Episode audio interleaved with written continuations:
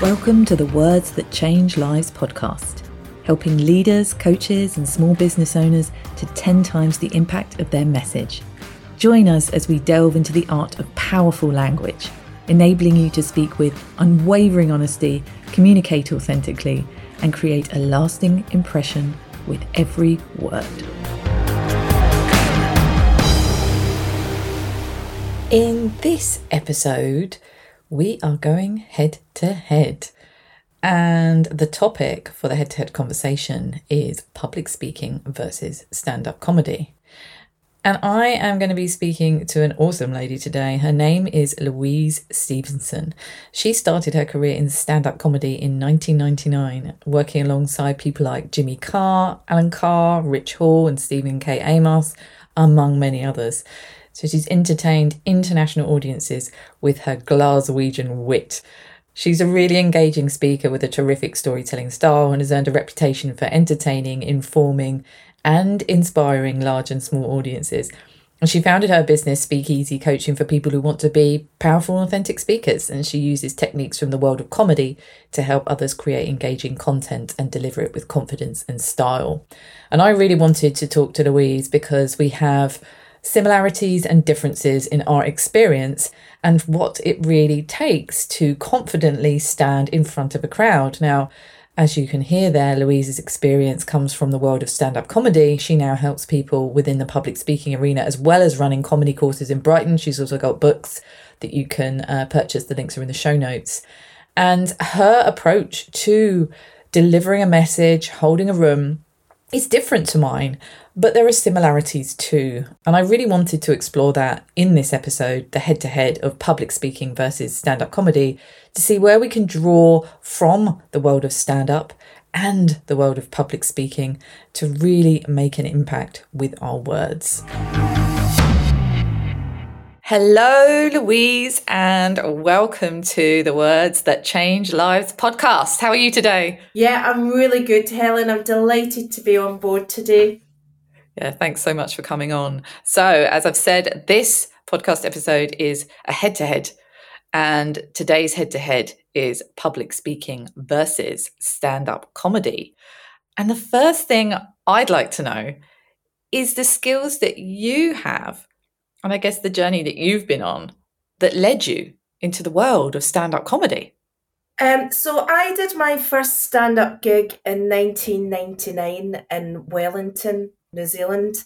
Um, and I did, um, I performed to in a dark and dingy room to around 20 Kiwi goths. Um, uh, this was quite interesting because very, very few of them had an exposure to a Glaswegian accent. So um, it had its challenges.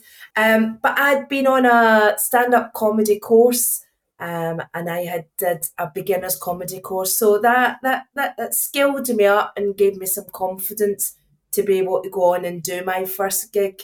Um, and then after that, I was asked to come back and um, was booked and then went on to work professionally on the, the New Zealand, the Australian, and um, the UK circuit. Oh right, so a tough crowd then with uh, in New Zealand, not knowing, not understanding your accent. Well, I think the majority got them, but certainly um, a, a Glaswegian accent. It does take some concentration. It does. And I guess, you know, that's part of this whole thing, isn't it? So you took a course. Yeah. And what happened after that? So I just started picking up more gigs. I enjoyed the experience um, and I kept writing material. I kept on making the material sharper, testing it out at open mic nights uh, in Wellington. So I worked in that New Zealand circuit for maybe um, seven months, eight months before working in Melbourne and working um, further around in Australia. Okay. So would you say it's something that you a combination of natural skill plus learning how to do this thing or is it something that you can just learn that anybody can learn? I think comedy can be taught. I think there's people who are funnier than others. Uh, you know, it's uh, common sense, really, isn't it? Some people, um, and and there's also there can also be countries or upbringings where humour is more a commodity than others. Um, and my own upbringing in Glasgow, it was hugely important. Um, sense of humour and and banter was, you know, what we traded on. So it, it was something that came very natural in my upbringing. So I think there's definitely people who have uh, a propensity for it because they've always used it since you know being a child and their families have used it so it's it's around them and, and it's in their surroundings mm. and i would say there is people comedy is a lot to do with confidence and i find that people who have come on so i've ran a comedy school now for 12 years and i've had people come on that that say gosh my friends were so surprised that i was coming on a comedy course. They actually blatantly said you're not funny which is very harsh. But I think with that, I think confidence in writing material, being able to perform it in a safe space and coming at your shell, it's unlikely in a beginner's eight week course that you wouldn't tap in to some form of humour um, by digging deep. Yeah. Yeah. Well, part of this conversation is actually it's it's that kind of verses, but it's also, you know, what's the same. And uh, in public speaking, I think for me, I got my confidence actually from standing on a stage and using humor to make me feel less nervous.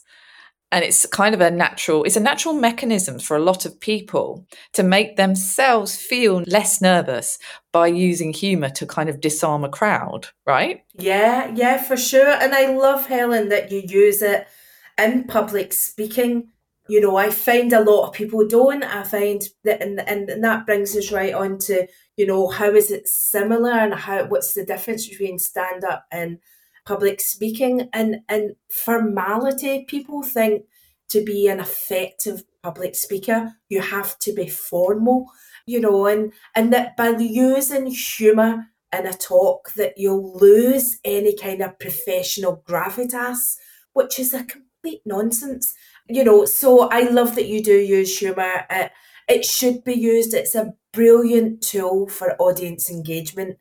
And, and people who don't bring that into their talks these days, I just think miss a trick.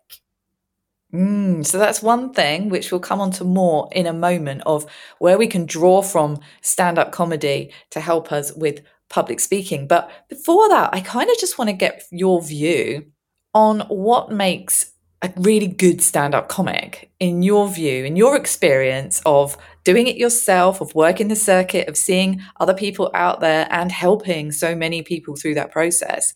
In your view, what makes a really good stand up comic? I think people underestimate the hard graft that goes mm. into being a mm. comedian. And, and often I'll get people sometimes come on the course who'll say, Should I quit my job just now?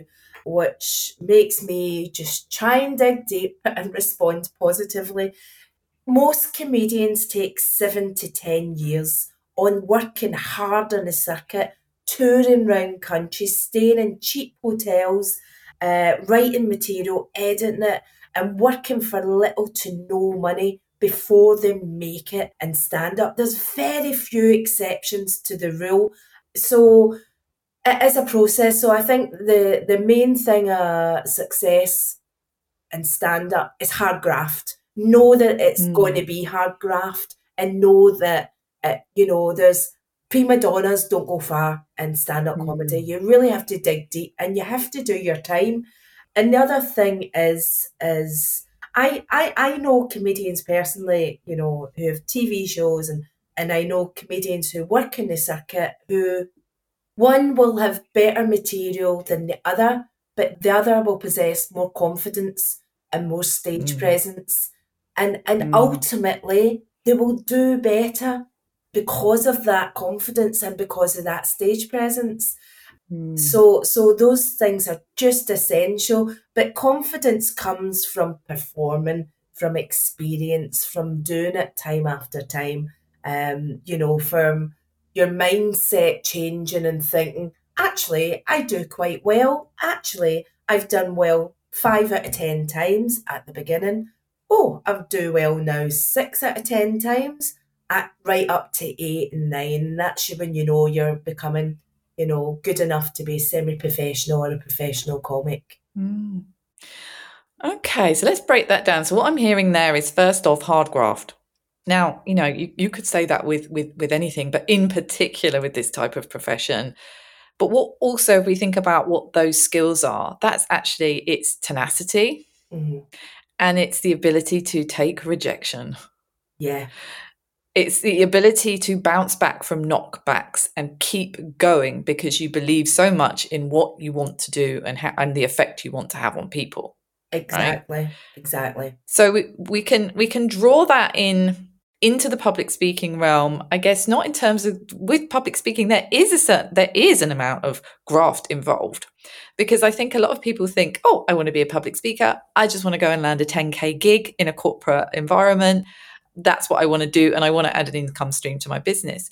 But these things in the beginning, they don't just fall in your lap, right? It involves having a strategy, having clarity, doing the graft, and being okay with the noes, right? Because you've got experience on on both sides there, um, and th- there's a real similarity there, right? Yeah, I mean, bounce back is crucial, uh, especially in stand up, and and I'll often, because I, you know, once people worked in the beginners course and worked in the comedy circuit, there's the advanced workshops, and there they'll come in and go, oh, last night this happened, and and it's about finding a separation. So rather than saying I was crap, you know, being able to say, do you know what worked well? Do you know what really didn't drop? I wonder if I'd fine tuned that joke differently. I wonder if my confidence wasn't as good because the woman in the front was talking really loudly.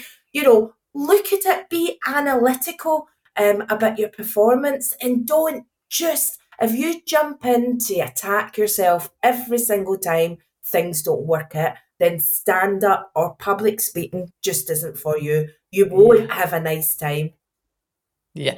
It is that ability to not only be okay with the feedback and the knockback, and we'll go into to bombing in a minute because that's like a, an important thing to talk about, but it's the ability to reflect and review. So not only to kind of like visualize the outcome you want, but also to reflect and review afterwards to be like, okay, that bit went really well.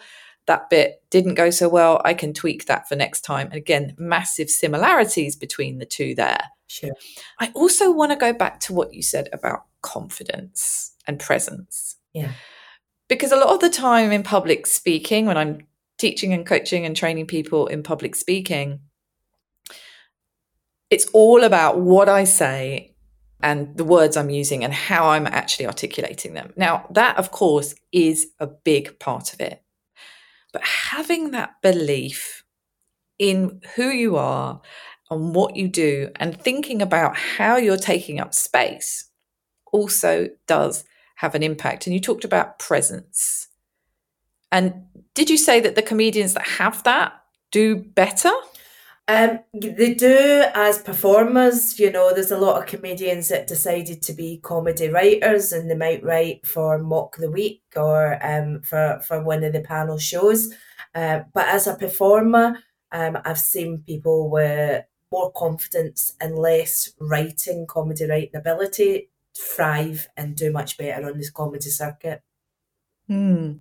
And do you think that's just an innate thing, or it's again something that just can come? You know, I would say performance um, and comedy writing, both of them, I think, get better the more you do it. I think anything that you shine a light on, you know, if I wanted to be a great guitarist, I would start I would get some coaching and I would start putting a time aside for discipline to spend three hours a week to work on it. So it, it's been able to shine a light on it and put, again, the graph, put the time in. So do some people have it automatically? Yeah, I mean, we all have different levels of confidence. That can be from our upbringing, that can be from our environment. You know, there's, there's a huge amount of different factors that contribute to our confidence levels. I think you can learn to be more confident for sure. Um, and, and I've seen many clients do so. By just getting a few notches in their belt and by coming at their comfort zones and seeing a little shift in their mindset and, and changes mm. and how people respond to them as well, I think is a huge change, yeah. um, a huge shift in what you see in confidence. Yeah, no, I completely agree. You know, part of my personal story is that I used to do all the standing up and training the leaders, and then I lost my confidence. I ran away from that career and I hid. And I started a business that involved doing nothing of that. And I vowed that I would never stand up in front of a room full of people again. And the first time I did was the TEDx talk to 1,500 people at the Dome. Now, you know, there's a lot, there's a lot that sort of went in, but I was feeling incredibly unconfident before that. But after that, there was no stopping me because I realized I could do it. And what I also realized is that most people are rooting for you. Yeah. Now, a stand-up comedy audience might be a bit different because you've got the hecklers and you've got the people that are, you know, shouting into the audience, which is more challenging. But with a public speaking audience, most people they're rooting for you. They they want you to do well. Yeah, I, but but you'd be surprised. A lot of the same audience are the same, and uh, you know, a stand-up gig, most people in the audience are rooting for the comedians mm. to do well. There's there's a few comedy clubs. There's there's one in a notorious one in London that um, encourages audience to be uh, very vocal and and I'd say quite hostile towards a comedian. Um, I don't endorse that. It's it's not what comedian. You know, it's good to be able to think on your feet for sure. It's good to be able to audience work is important. Uh, whether you're a public speaker or a stand-up comedian, it's important to be able to react to situations and think on your feet for sure. But being hostile to someone that's there to share a message or to make you laugh you know, I it's not my thing. I, I just think it's unnecessary. Mm. Yeah, I guess there's certain comedians that invite that more than others. For sure. Yeah, and that's part of their skill. Like, um, I can't remember his name. Jimmy Carr does it a lot. I think Jimmy Carr. Yes, yes, Jimmy Carr. So Jimmy, Jimmy very much enjoys that. You know, I've been at, I've been performing in gigs with um, Jimmy in London, and, and I've been on before him or after him, and, and you've just seen a couple with the male hecklers said that, and the girlfriend is just crawling under the table um, as Jimmy completely annihilates him.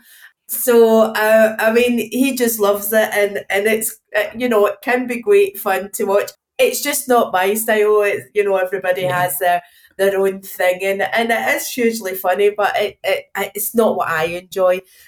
Let's let's draw that into public speaking because obviously we're not heckling isn't part of it, but interaction and feedback and connection with the audience when you are obviously delivering stand-up comedy, but also when you're delivering a talk. Apart from, I will say the caveat of TED, because TED is more of a one-way dialogue, you can have audience interaction, but I'm talking about the keynotes, I'm talking about signature talks that are around 45 minutes long, the, the longer uh, types of talk where interaction and audience connection is vital, right? Otherwise, it's flat as a pancake and engagement can really go down. For sure. And it doesn't always have to be actual interaction. It can no. it can be perceived interaction. Uh, you know good public speaking should be conversational. It should feel like a conversation um, whether it is or not. And there's things you can put in like rhetorical questions you know asking the audience by a show of hands how many of you this morning? And you know there's ways to get your audience involved um, and touch points throughout your talk. You know, I when I'm coaching people one on one and they're going is there, "Oh, I'm going to do a TED talk or I'm going to do something," and and it's it's having touch points where you can feel connected to your audience, mm. and audience engagement is just bigger and more important than ever before because you know how quickly people will be checking their phones Mm-hmm. You know, with the, the, the age of social media, your audience engagement is key. You need mm-hmm. to have your audience engaged. Yeah, 100%. I'm just thinking of a few things there. versus somebody described it to me like doing a dance and you go out onto the stage and you hold out your hand and it's within the first few seconds where the audience want to take your hand and engage and go on that dance with you or whether they're just going to disconnect and not really be engaged. And so the beginning of that talk uh, is absolutely key in grabbing their attention and going on that dance with them. And the, yeah the other thing i was thinking about was was the use of of humor in that connection um, and how that actually is a really, really great way of bringing those walls down, bringing that fourth wall down, that invisible fourth wall, and really making the audience connect with you. And it doesn't have to be forced either, right? No, exactly. And and people think, oh, should I cram in a joke when when we're talking about humor? We're not talking about a joke. Uh, we're talking about anecdotes. We're talking about a metaphor. We're talking about a quote that might be funny. Uh, you know, there's a there's a million ways to add humour in a natural way um, to engage your audience, and it's such it's such a key way. I mean, you asked me, Helen. I think you asked me recently. Do I prefer to watch stand up comedy or public speaking talks? And it would have to be i thought about it and i thought well actually it would have to be stand-up comedy and it's because of the entertainment value and there's mm. there's no reason why talks can't be entertaining mm. but I, mm. it, it saddens me how many people that are brilliant public speakers just think professional means not being authentic professional mm. means being formal Professional means no sense of humour. Park your sense of humour at the door. Uh, it, you know, it's it's mad. I, I, I mean, you just build such an engagement with your audience. Another thing is, people like to do business with people they like. If you make yeah. someone laugh, they'll remember you. They'll want to do business with you. It breaks down that wall. It's just such a great engagement tool. Yeah. So what we can draw from there is actually we can really take from public um, stand-up comedy the humor, the use of humor to bring that into our talks to to lighten them up and still deliver an important message. You know, I, I coach quite a few people, as I know you do, in the corporate world around these types of things. Now, I coach people that run their own business and I coach leaders. And I will, you know, I find all the time there's more armor with people within organizations in doing talks and presentations and things because they feel they have to be serious. Uh, so maybe it could be, you know, delivering uh, something at a town hall where there's loads of people, and it's all about the message and the seriousness of the message. Whereas if you included humor in the way that you've described there, in anecdotes or stories, other people's stories, whatever it might be, it really just adds another layer of not only lightness, but also depth because you're showing your personality and you're connecting with all of those people that you're speaking to. And the same with TED.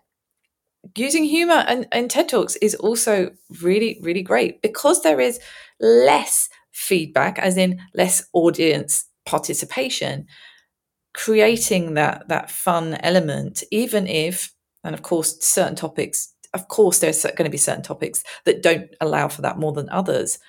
But it's a fantastic tool. So I think that's a really go- real good golden nugget from this episode is that we can really bring more humour into our talks. And I think, Helen, that you'd be surprised at the things. I, I, mean, I've had clients that work for Sussex Suicide Prevention. I've had clients who have been talking about their their, their experience with cancer. I've had clients that work in IT and I've been in some group programs and corporate where I've said to them, okay, um, we can all bring a humour in it, everything, you know, everything, there's humour everywhere. And, and one of the senior leaders piped up, I, I work in the IT team, find humour with that. Now, what I did was a simple Google search, um, 10 things you didn't know about someone who works in IT. And it came back that 80% of people who work in IT don't tell their family and friends from fear of being asked to help. Now, uh, you know, that's hilarious. it's just unbelievable and so funny and and so he started his next presentation with that and he sent me a message through linkedin and he said oh my god i just can't believe how well it went down there is humor in the most serious conversations and the yes. most serious of subjects when we, indeed when we're talking about such serious things we need to offset it mm. especially you know when we're coaching some some content you'll know yourself helen is very dry. Sometimes mm-hmm. I'm working with people in the tech industry and they're like, oh my gosh, my content is so dry. So you really have to find ways to add the humour and find a natural way, an anecdote or, you know, a bit of video, just something to kind of lighten uh, the content. Totally agree. Now, I want to talk about something that might make people shy away from public speaking and shy away from stand up comedy because you know as, as I'm, I'm sure you know i speak to a lot of people that say oh my god it's something i really want to do but i'm scared. I'm scared of being uh, ridiculed exposed. I'm scared of mucking it up of doing something wrong. I'm scared of bombing.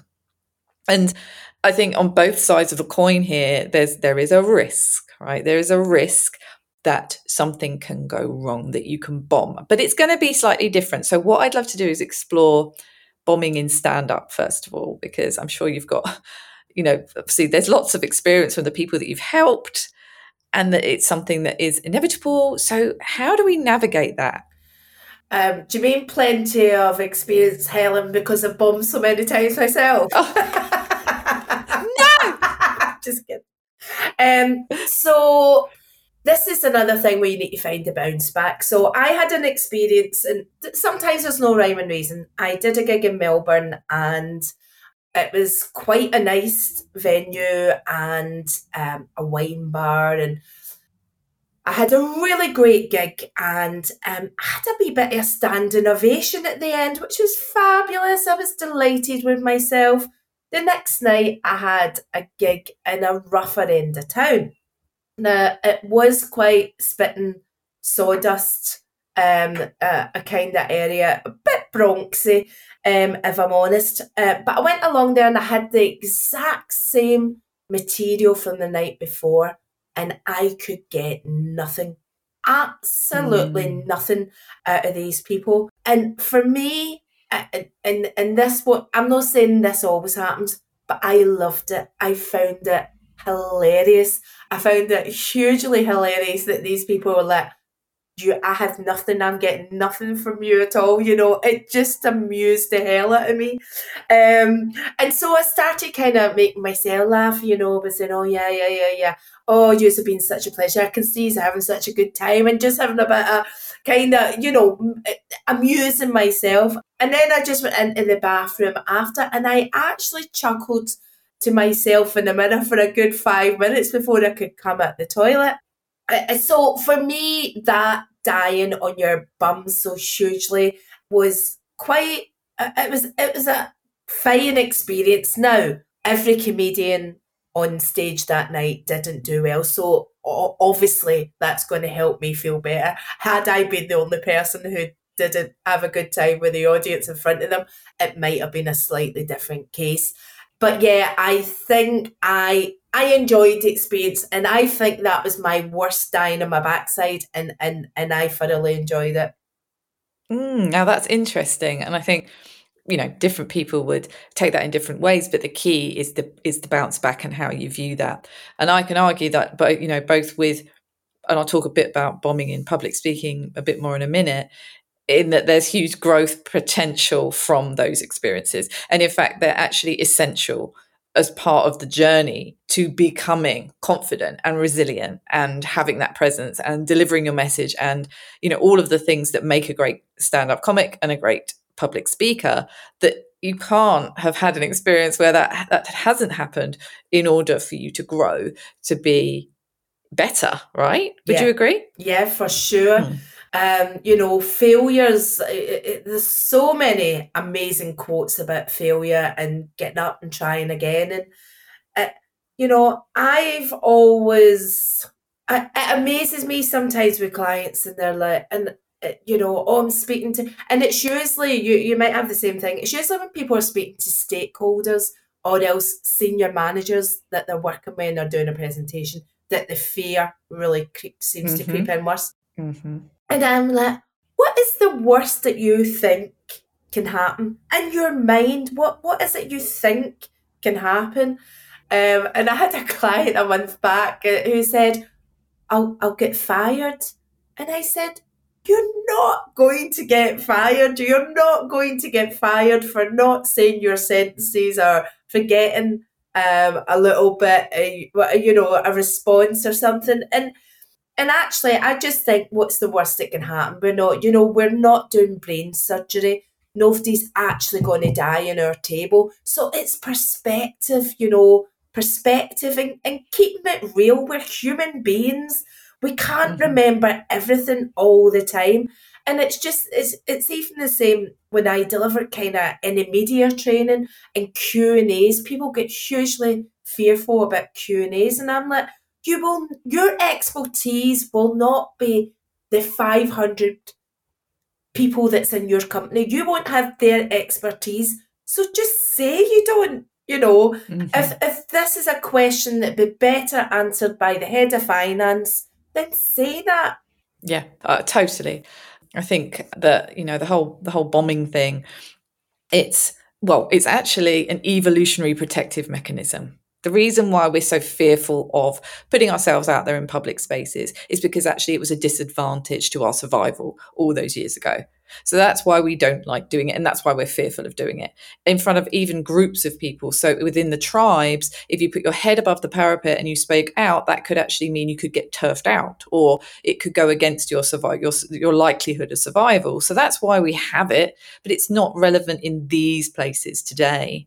And so it's about understanding that that fear of the, whatever that consequence is, is not as great as you are making it out to be, even if you make a mistake. You know, I've bombed so many many times in my career. I remember, you know, my first uh, job doing this this type of thing was standing up, uh, training call center agents, and they were just awful. they were an awful crowd because they they didn't want to be there. They didn't want that job, and they didn't want to be there. I remember the first training session I delivered. I was really really young, and I just remember a girl sitting in the front row and she said something like, "I'll just shut up and look pretty," or something like that. Just, and I was like, Ugh. and then I completely mucked up what I was going to say, and I and I bombed, and I sort of fed into her her belief that I wasn't very good. But that was that was something that I needed because then next time I could be more prepared, and I had a little retort that you know, and and so these things built, and that's happened many times. I've made many mistakes. I've stumbled. Um, I've said something that didn't land very well. I haven't got a, a, a response from the audience that I would want to get, but okay, well, let's just carry on. Let's see what we can do differently next time. Let's tweak, let's change things. And also, let's just be kind to ourselves because we're not robots. And actually, it's better that we aren't.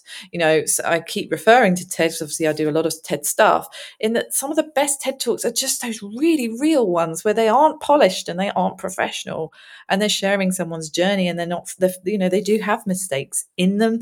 You know, they're not perfect. My TEDx talk, I made a mistake right at the beginning, but but I, I kind of joked about it and I moved on. It's okay. It's all right. People aren't going to remember that. What they will remember is the impact you've had on them as a whole of something that you said or a story that you told or a way that you made them feel. They won't be remembering you stumbling on a slide or you know not getting the reaction that you wanted right? That's exactly that. I couldn't agree more. People remember the way you make them feel. That that is mm-hmm. it um and and in that circumstances helen when i when i'm coaching people and they say oh my boss came in an hour ago and just gave me a whole lot of content and i'm delivering to 100 people.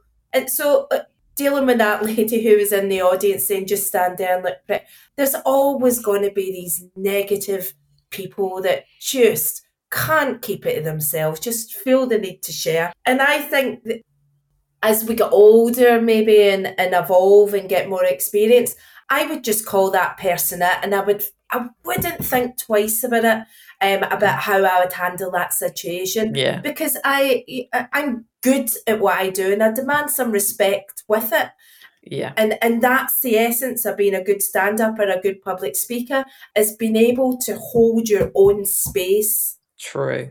Yeah, I mean, I think back now and I think because I was like 21 when I, that was when I, I think 20, 20 years old, something like that. Um, I'd been a coach for a few years at Virgin before that. It was my first job in Brighton in a call centre. It was my first time standing up. I would respond very, very differently to that now. A headlock. Um, but but holding your own, standing strong in your expertise and your knowledge and why you're standing on whatever stage you're standing on, be it the virtual stage or the real life stage or in a comedy club or wherever it might be, holding your own, rooting yourself and knowing that you're there for a reason and what you've got to say is important. Yeah. Right. Yeah. But yeah. belief in your ability and content is so mm-hmm. important. Mm-hmm. That's why you know a lot of people say, "Oh, I don't know what to talk about." Well, always start with what you are most passionate about, and where you have that knowledge underlying that you can kind of draw on it in a Q and A, on a panel, uh, in a in a fifteen minute talk, in a forty five minute talk.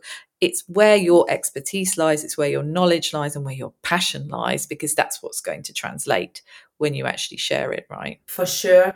Uh, uh, you know, anything there's a, a, a subject that there's passion about. And often I work in, in, in group programs where people are, you know, we don't all love our job. We're, we're both very lucky, yeah. Helen, to to be entrepreneurs that work for ourselves. And, and I'm aware a lot of people aren't. So I, I will sometimes go into teams who don't love their job at that particular time. Mm. And it's about faking it till you make it. You know, it's about pretending you do. If you're going to speak on behalf of your company to 200 people at an industry event, find the passion or fake yeah. the passion. Yeah. Now, a lot of people don't like that whole fake it till you make it concept. That comes from the, uh, the Amy Cuddy physiology thing where, you know, if you don't feel confident, act like you're confident and you will be confident same applies here. I actually agree with you. You know, when it, we're talking about corporate talk where there's um, maybe dry, data driven, quite complex things that need to be communicated, it's where can you find the passion in that? Where can you bring the humor into that? Where can you find the fun element or the angle that's going to elevate that so you don't have to be talking about data? You can be using stories instead. So you don't have to be presenting data. You can be showing visual uh, versions of what you're talking about to make that more fun for you to deliver as well as people to receive it, right? Uh, exactly. Uh, and, you know, case studies. People, mm-hmm. humans connect with humans. People want to work with other people. You know, being able to bring it. Uh, you know, and and I'm not saying in some forty minute presentations about finance you're going to be able to make that really fun, punchy. That that that's not what I'm talking about. But there is ways to make it engaging for the audience that are there. Um, finding a, a you know, anything I go to, I ask myself, what's my objectives? What three things would I like this audience to do? Now, that could be I want to inspire them, it could be I want to entertain them, or it could be more physical things. I would really like them to look on the website, you know, whatever it is. But I also will ask myself, what three things are the people in the audience here what would they love to get out of today? Now, that might be the companies delivering a new change and how it does something. They want the knowledge, they want to know how to do it, they want to know who to go to for the questions that they don't have answers to. You know, so anticipate what your audience want. What do they really want to get out of the talk that you're delivering? And and go mm-hmm. in there with those answers make sure that there's time for a, a reasonable amount of Q&A um, mm-hmm.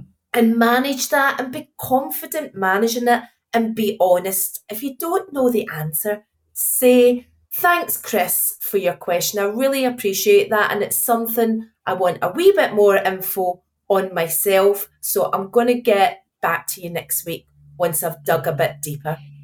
Yeah, 100%. Yeah. So, yeah, reflecting back on that, it's, I call them the golden nuggets, right? Yeah. So we begin with the end in mind when we, if it's a presentation, it's a keynote, it's a TED, whatever it might be. Um, it's a it's a it's a stand up a comedy sketch. Uh, you know, I guess it's the same thing. It's beginning with the end in mind. It's like, how do I want this to land? I guess, particularly in public speaking or presentations, it's what do I want my audience to walk away knowing, feeling, and doing differently as a result of what I got to say? Then we work backwards and we think about what those golden nuggets are and we work that into what we're saying. Now, there is a something called 4MAT by Bernice McCarthy, which is a way of addressing an audience or answering the audience's questions in an order where when you come to the Q&A at the end, you might actually get less Q&A because you've answered those questions. And that is uh, starts with why, like Simon Sinek, uh, which is we always start with why. Why, I, why am I here? Why are you here? What is it that I'm talking about? How am I going to do it, or are you going to do it? And then what ifs are all of those questions you might be thinking of that I'm going to answer before I go to the questions. And so that's just a very, very simple structure. Um, and one of my courses I teach is I call it a turbo talk because it's a really quick and punchy way of delivering a message um, that covers off all the questions and the and the things that people are going to be asking in the audience.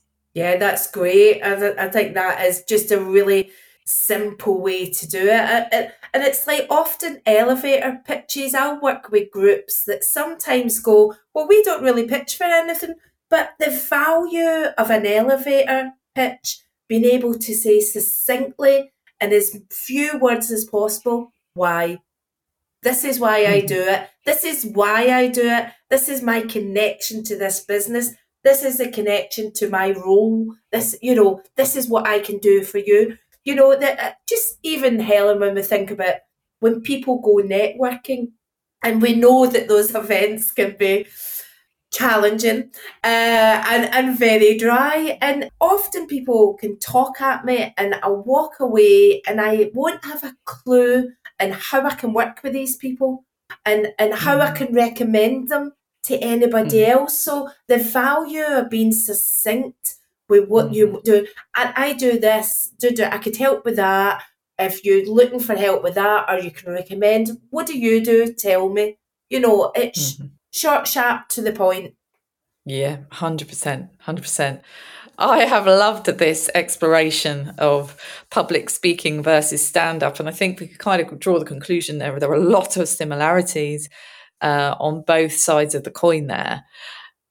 I'd like to finish, first of all, by asking if anybody wants to find out more about you, where can they look? So I'm on LinkedIn, Louise Stevenson. That's Stevenson with a V, which I'm sure you'll have, Helen. Um, and um, speakeasycoach.co.uk is our website. So speakeasycoach.co.uk. So you can have a wee look on there or connect with me on LinkedIn. Awesome. And I ask all my guests in this podcast the same question to finish off, which is what words have changed your life? Um, well, there's a particular quote, Helen, that I love, and it is comfort is the enemy of progress. Uh, and I, I think it's a brilliant quote. And actually, when I ask in, in, in group coaching, who who can you imagine where that came from? Who did it? And everybody racks their brains. And it's actually from The Greatest Showman, the movie. Aha. Um, yeah, it's a quote in the movie, but I just, the minute I heard it, I had to go and get a pen and paper um, and write it down. I just think it, it, it really resonated with me. Mm. What does it mean to you? Well, I, I think if you never come out of your comfort zone, you you'll never achieve achieve what you can. You know, mm-hmm. uh, you know, just limiting yourself, you know, and putting a, a cap on what you can do is just it saddens me. It saddens mm-hmm. me when I hear people that say the struggle to get a career promotion, the struggle to speak in front of that they have debilitating you know, it just saddens me. Just come yeah. right out, and I'm not saying it's easy. Obviously, there's a number of different factors um, involved often, but it, it, you know, the more you come out of the comfort zone, your own comfort zone, the stronger you'll get. But Helen, you do great work around psychological and and you know the thing about neural pathways mm. is that that that big hedge and every time you trample it down and do it once and then you do it again that the hedging is down you know it's it's building these amazing pathways. It's easier Mm-hmm. the second time, it's easier the third time. You know, I'm a better comedian now 20 years later than I was 20 gigs in. It's it's experience, it's doing it. Yeah, and it's it's edging at and, and expanding that comfort zone. I love that. A fantastic way to close this episode and words that really can change lives. So thank you so much for coming on, Louise. Thank you, Helen. It's been an absolute pleasure. Thanks for listening to Words That Change Lives. Please rate, review, and follow on Apple Podcasts or wherever you listen to your podcasts. It really means the world and helps me to reach more people so that we can all harness the power of our words and change lives for the better.